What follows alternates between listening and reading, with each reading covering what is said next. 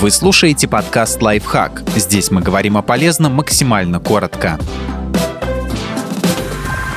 От чего зависит запах пота и как его уменьшить? Неочевидные причины, по которым пот пахнет сильнее и хуже, чем обычно. На самом деле пот в большинстве случаев не пахнет. Он нужен организму для охлаждения, состоит в основном из воды, не имеет запаха. Как правило, справиться с запахом пота нетрудно. После того, как вы вспотеете, бактериям нужно несколько часов, чтобы размножиться и начать пахнуть. Если за это время вы успеете принять душ, воспользоваться влажными салфетками, сменить промокшую одежду, то появление одуряющего во всех смыслах аромата вам не грозит теории. На практике же, как всегда, есть нюансы.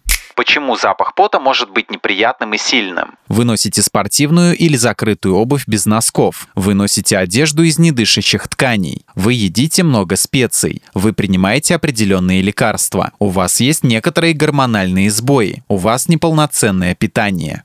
Как избавиться от запаха пота? Учитывая озвученную выше информацию, решения очевидны.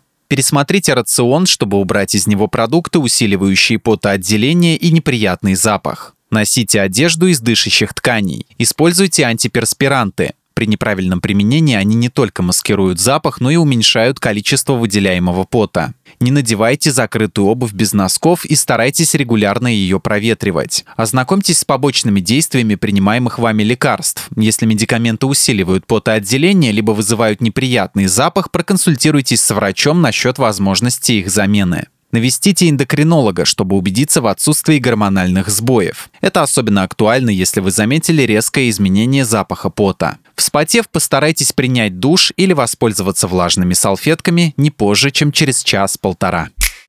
Подписывайтесь на подкаст «Лайфхак» на всех удобных платформах, ставьте ему лайки и звездочки, оставляйте комментарии. Услышимся!